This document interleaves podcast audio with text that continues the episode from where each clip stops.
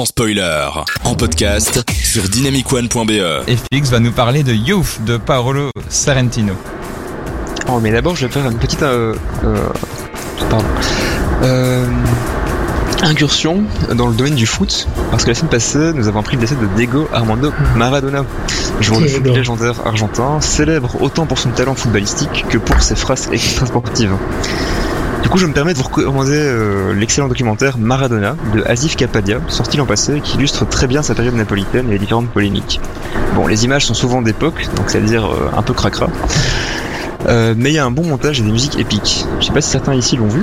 Ouais, moi j'ai vu et c'était très intéressant parce que ça parlait. Euh, euh, alors je j'annonce tout de suite, c'est pas un film sur le foot où faut être calé sur le foot ou que t'as envie de te passionner pour le foot. C'est vraiment ça va plus loin que ça et ça prend en fait la vie médiatique de Maradona mais d'un dans une période précise et d'un point de vue très très intéressant.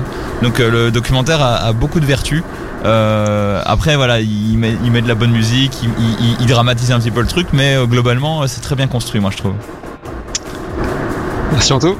Mais, du coup aujourd'hui, je vais... non mais c'est- c'est intéressant, je suis d'accord avec toi. Mais du coup aujourd'hui, je vais vous parler d'un autre film lié à Maradona, mais pas un film centré sur lui. Un film qu'il utilise plutôt comme exemple d'une gloire déchue.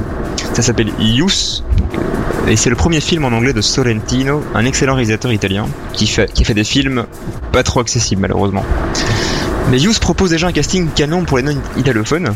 Michael Caine dans le rôle titre d'un vieux chef d'orchestre célèbre, Harvey Keitel dans celui d'un vieux réel de film, célèbre lui aussi, Jane Fonda dans celui d'une vieille actrice jadis célèbre pour sa beauté, ou Paul Dano dans celui d'un acteur célèbre, vous l'avez compris. Et tout le propos du film, c'est d'opposer les, les gloires passées au futur, encore incertain et incarné par la jeunesse. Tout se déroule dans le même lieu, un hôtel luxueux suisse, ce qui en fait un huis clos qui ne donne jamais cette impression. Difficile de se sentir cloisonné dans un décor alpin.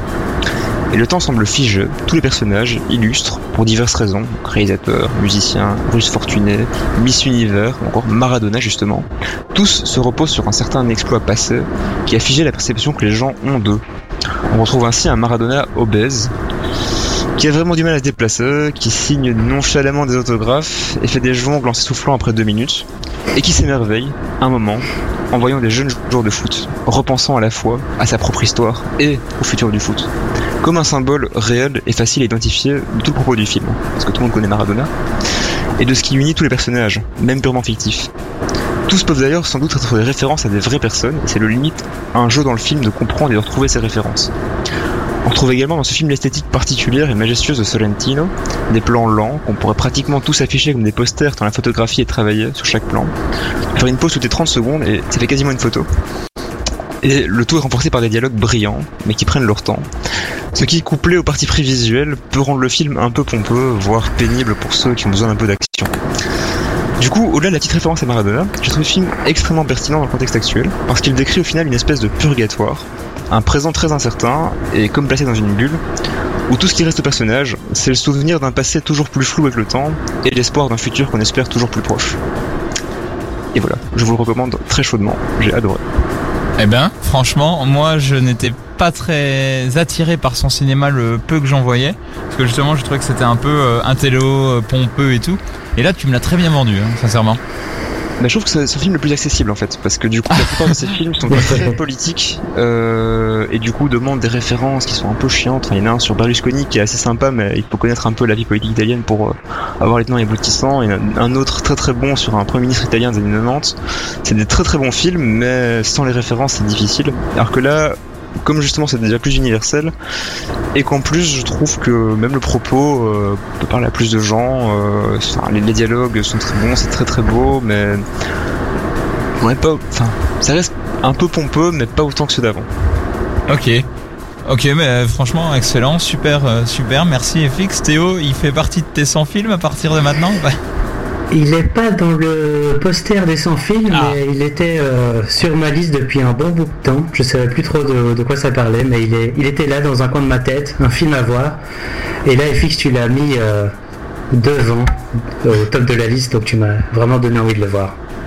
Et il y a aussi le documentaire sur Maradona, donc je, je pense que je vais bientôt le regarder, c'est c'est maintenant ou jamais. C'est ça? Comme hommage. Oui, FX Ouais. La référence est légère en fait à Maradona, mais elle est quand même très intéressante parce que c'est vraiment le personnage qui illustre vraiment le propos du film en fait. hein. Alors que pourtant il apparaît pas, il, il apparaît pas souvent, mais c'est Mhm. quand même un personnage important. Thierry, tu as un, tu as un avis sur Paolo Sorrentino? Il me semble avoir vu son film euh, Les conséquences de l'amour, qui était un, un thriller, euh, du coup assez assez accessible, euh, mais quand même il y a quelques années, donc euh, je pense que j'en avais un, un bon souvenir, euh, mais pas euh, pas mémorable non plus, puisque je sais plus exactement ce qui se passait dans, dans le film. Ok. Je sais qu'il Mais- a aussi fait la série euh, The New Pope, qui a eu pas mal de succès sur Netflix. Il y a Ah oui, ça c'est super bien apparemment, avec euh, Ewan McGregor. La Ouais. voix. Ouais, ça, ça t'intéresserait toi Robin? Euh, quoi, New Pope New ou, Pope. euh, le... Oh, tout, tout ce qu'on vient de citer pêle-mêle euh, ce soir. hein. Eh ben, euh, c'est assez drôle parce que moi je ne suis pas du tout football, mais pas du tout. Et là, avec l'explication, un peu le- la, la description des fixes, ben, je pense que je pourrais, je pourrais laisser, euh, je pourrais, je pourrais le watcher quoi. Ouais, franchement, rien que le générique de début, il a une super musique par exemple, sans spoiler.